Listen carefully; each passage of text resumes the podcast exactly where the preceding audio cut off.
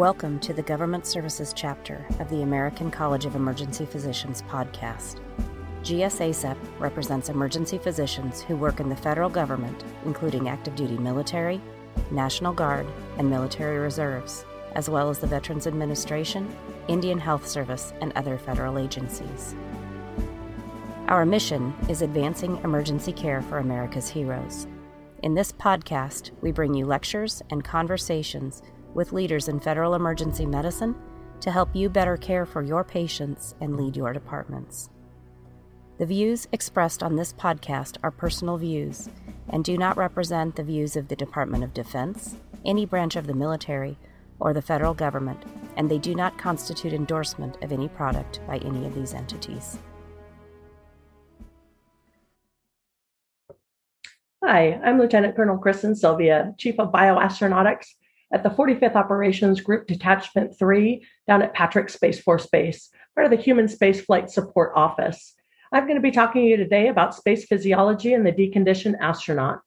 Just a little bit about my background. I am an emergency medicine physician, graduated from residency in 2006 down in San Antonio. The objectives we're going to cover today include understanding the DoD HSFS mission, understanding the effects of microgravity on the human body and the different organ systems, recognizing some normal signs and symptoms that are associated with spaceflight, some treatment considerations that are unique to patients exposed to spaceflight, and a few historical spaceflight medical events. The DoD Human Spaceflight Support Office, or Detachment 3, is the office of primary responsibility to carry out Commander U.S. Spacecom assigned responsibilities for HSFS operations.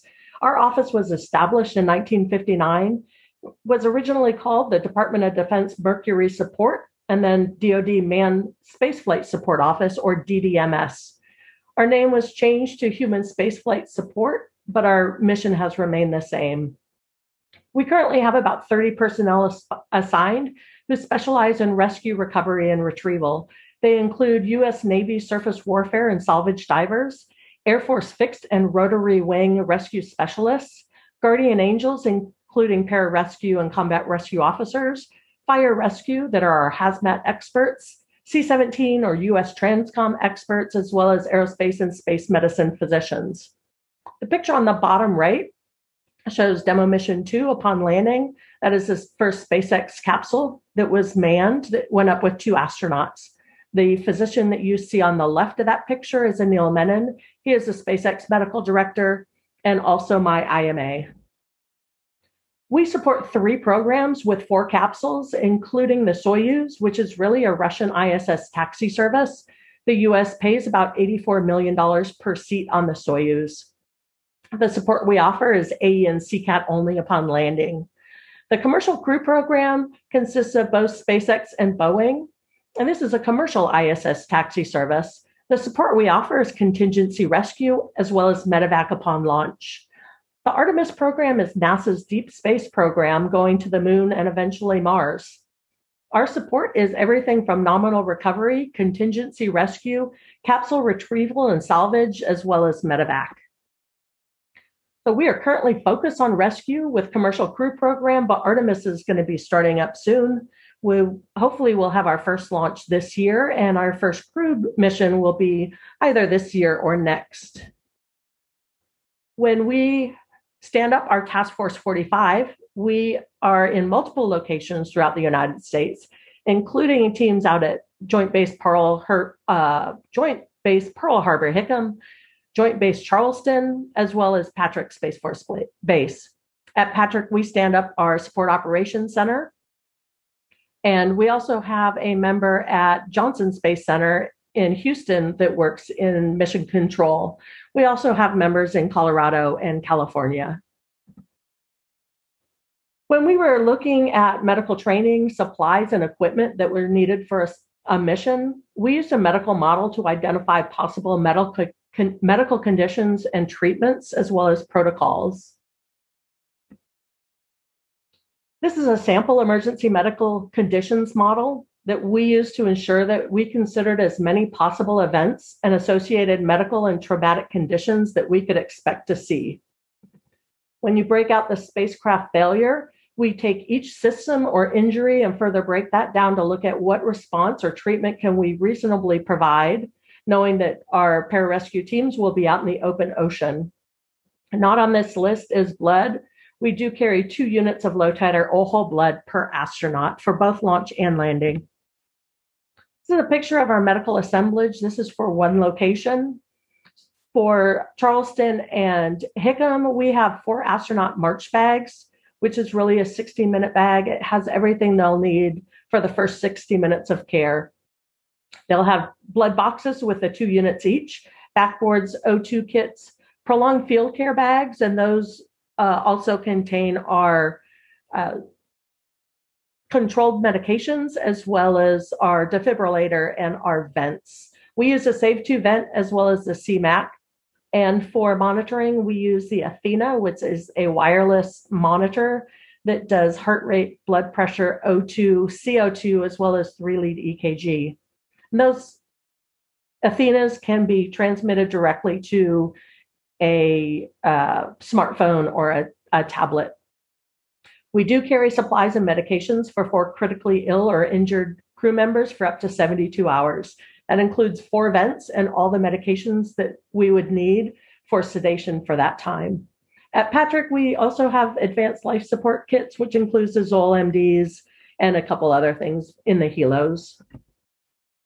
This is a picture of all of our rescue equipment at Cape Canaveral Space Station. This was before we moved our equipment forward to Hawaii and Charleston. And it consists of uh, hard ducks and arcs, also known as jet skis. All of it is packed for airdrop with the parachutes attached. Our survival bundles are among this as well. All right, on to the human response to spaceflight. So, astronauts experience a spectrum of adaptations in flight and post flight, collectively known as space adaptation syndrome. The neurovestibular system provides our sense of balance, position, and motion, but the inputs are come to us uh, via gravity. And once we are in a weightless environment, those inputs are immediately and radically altered. These lead to essential sensory conflict. We do still have uh, rotational motion because that works independent from gravity. They do eventually adapt to a position sense and motion but the initial adaptation can cause some space, space motion sickness. Upon returning to Earth, they're still adapted to microgravity, and that causes the readaptation syndrome. So, about 70% of all crew members are affected by space, space motion sickness, and about 10 cases are 10% of cases are severe or debilitating. Symptoms are anything from vertigo, unstable gait, and nausea and vomiting, which can be very difficult to control initially. At time course, the onset is anywhere from main engine cutoff, MECO, which is a few minutes after liftoff, up to 24 hours. Peak of symptoms is anywhere from 24 to 48 hours, and the symptoms usually resolve at 72 to 96 hours. Uh, medication pre- and uh, pre flight training are the best treatments for this. Once they return to Earth, almost all crew members are affected to some degree by readaptation syndrome. They may have difficulty walking around corners, feeling that they're falling to the side and the Earth is coming up to, towards them, and feeling that they're pushing the ground away, as opposed to them walking, they are having to push the, the Earth away. Some of the symptoms include vertigo with unidirectional nystagmus, unstable gait, and uh, severe nausea and vomiting. This can last anywhere from landing up to 72 hours after. Sometimes it lasts longer than that. Treatment is avoiding rapid head movements and progressive increase in activity and any of the combination of medications. Our initial dose of Phenergan is about half of the normal dose. This is a video of an astronaut 24 hours after landing after being on the ISS for six months. And you can see he's requiring assistance with ambulation and is very unsteady.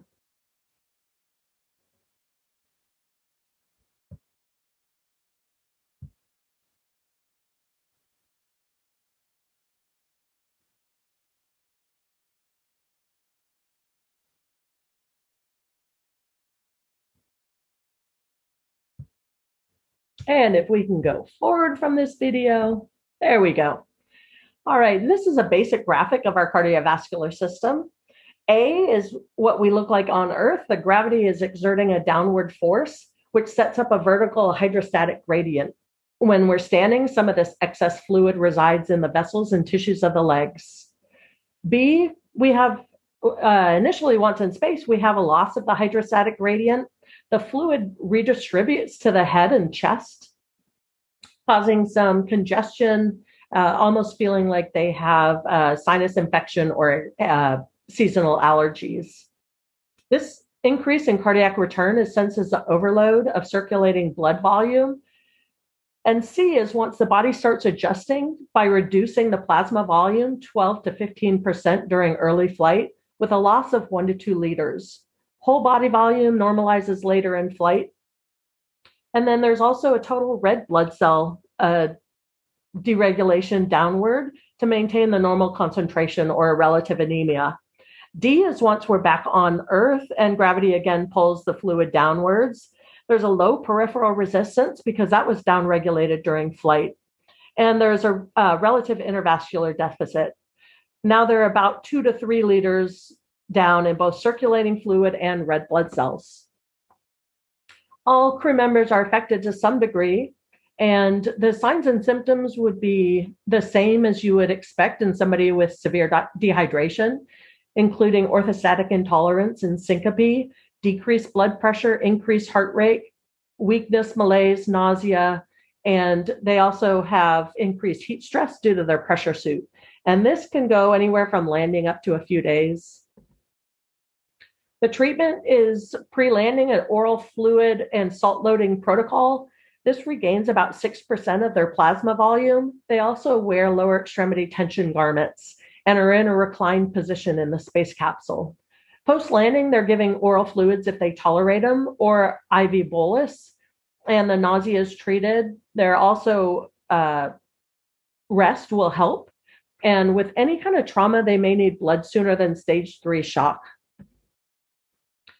In 2018, there was a cohort study of 11 ISS crew members looking at internal jugular blood flow and they found that six of these crew members demonstrated stagnant or retrograde, retrograde flow in the IJ on approximately flight day 50 out of 132. One of these crew members developed a completely occlusive clot in the IJ during spaceflight. This is the first known blood clot in microgravity. And although the etiology is unknown, uh, they believe it may be from the harness that's worn to keep the crew member on the treadmill when they're exercising. There is 40 days of an anticoagulant on ISS, which this astronaut was started on. There is no reversal on the ISS. And oral medication was sent with a resupply, and that was held uh, launch, day, launch day minus four. There is a theoretical risk of PEs and strokes. We have not seen those on any astronauts up uh, to this point, but it's certainly a possibility. The weightless environment also causes a relentless atrophy of, bustle, of, of bone and muscle tissue. The bones don't have to carry weight and the muscles don't have to work against the pull of gravity. The bone can atrophy 1.3 to 2% a month, uh, decrease in bone density, and most of this is mitigated by exercise. There is an increased risk of kidney stones secondary to calcium excretion, but that risk is greatest in the 6 to 12 month post landing period.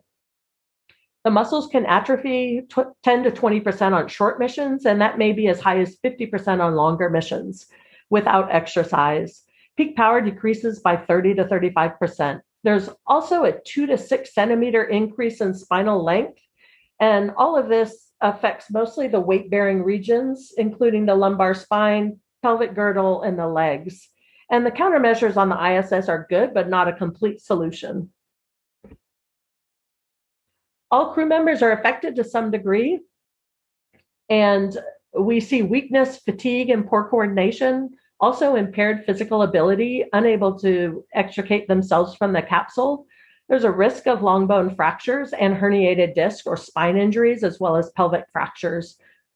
Time course symptoms are usually worse early on and improve over time, and they require assisted ambulation and rest and a 40 45 day guided rehab program. Urinary retention has occurred both during spaceflight and on landing. Some of the factors are uh, obstructive, which females are four times more likely than males in spaceflight to have uh, obstructive urinary retention, whereas males are more likely than females on landing day.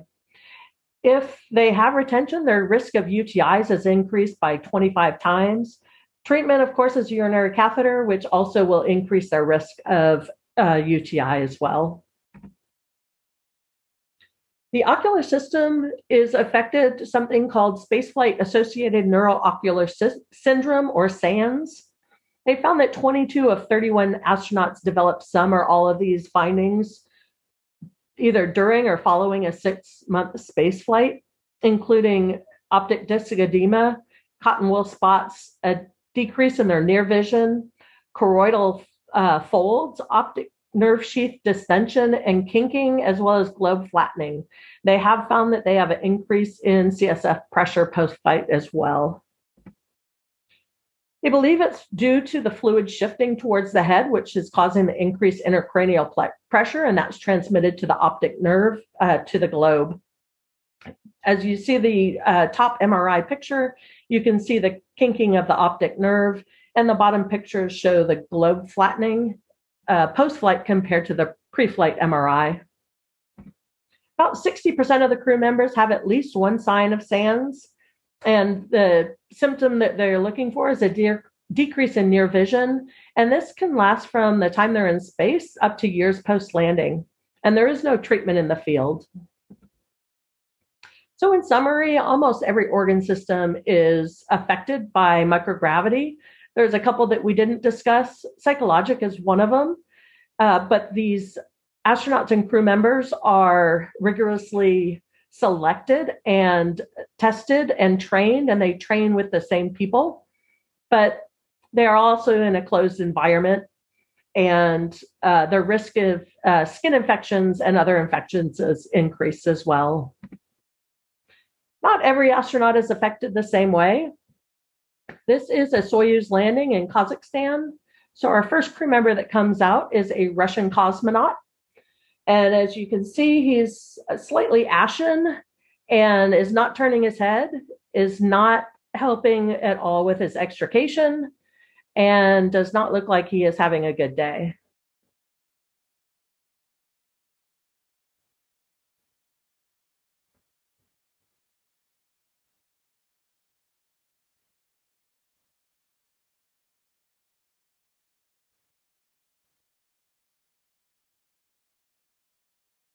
And hopefully we can get our video going again.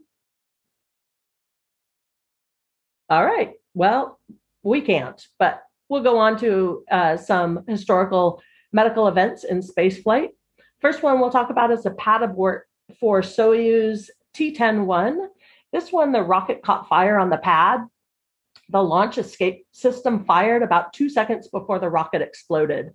The touchdown of the capsule was about two and a half miles downrange, and the crew members were bruised, and uh, but otherwise were in good health, and they did not require any medical att- attention. Once they were greeted by recovery crews, they asked for both cigarettes and vodka. The uh, ascent abort of the Challenger is pretty well known to most of us. It was caused by a failure of an O ring seal on a solid uh, rocket booster. The breakup of the vehicle began at takeoff plus 73 seconds at an altitude of about 48,000 feet or about 18 miles downrange. The cabin hit the surface about two minutes and 45 seconds after the breakup, and they think that the crew was still alive upon impact. There was an ascent abort for a Soyuz 18A, and this was takeoff plus 295 seconds due to a separation failure causing the capsule to deviate off course. The cosmonauts experienced up to 21 Gs and they landed successfully about a thousand miles downrange. They landed on this snow covered slope and the capsule began to roll downwards uh, towards a cliff and the parachute snagged on some vegetation and kept them from rolling off the cliff. They were in chest deep snow with a temperature of about 19 degrees Fahrenheit and because of the snow and the high altitude, they were not rescued for about 24 hours. And the ballistic reentry of Gemini. So this flight was aborted after six orbits due to tumbling. It splashed down about 500 miles east of Okinawa. The PJs that are pictured in the bottom uh, right are Glenn Moore, Eldridge Neal, and Larry Hewitt. And those uh, PJs jumped to the capsule that we see on that top picture. They were recovered by the USS Leonard Mason within three hours, and all five of them suffered seasickness. And they were on the Ed Sullivan show after. I know most of you probably don't know what the Ed Sullivan show is, but it was a very popular talk show way back in the day. There was a rapid decompression of Soyuz 11, and this was a nominal or normal reentry of the capsule. Landed safely under canopy, and there was no signs of damage. When the recovery teams uh, opened up the capsule, they found all men in their seats, motionless, dark blue patches on their faces, and trails of blood from their noses and ears. It seems that a air vent was jerked open during the separation of the orbital and descent modules, and that caused a rapid decompression at an altitude of about 104 miles or 55,000 feet. Death occurred in less than two minutes. And after that, uh, pressurized suits were worn during launch and landing.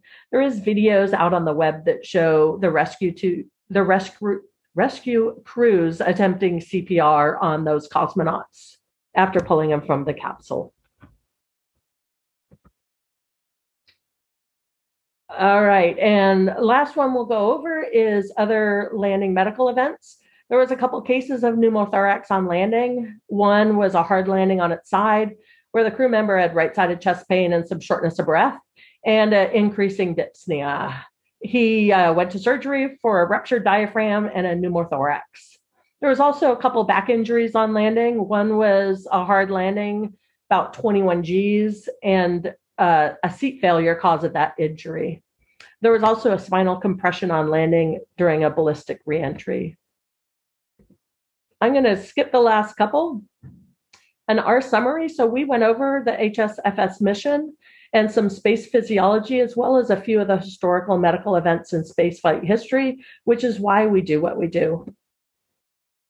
And this is a picture of one of the uh, pararescue berets that is floating on the ISS. This is a, the cupola with the Earth in the background. This was for one of the pararescue men after 30 years when he retired last year. These are some of my references. There's certainly more of them out there, but um, the second to the bottom, Michael Barratt is a current astronaut, also a physician he wrote the book on uh, the principles of clinical medicine for spaceflight, which is where uh, most of this in- information comes from. And also uh, the very top one, the fundamentals of space medicine.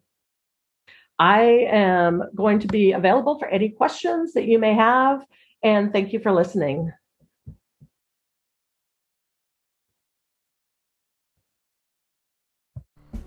GSACEP is proud to be the premier continuing medical education source for military and federal emergency physicians. To purchase CME for the episode you just listened to, please click on the link in the show notes. The Government Services chapter of the American College of Emergency Physicians promotes quality emergency care and enhances the development of emergency physicians who serve our nation from training through retirement. Learn more about our chapter at www.gsacep.org.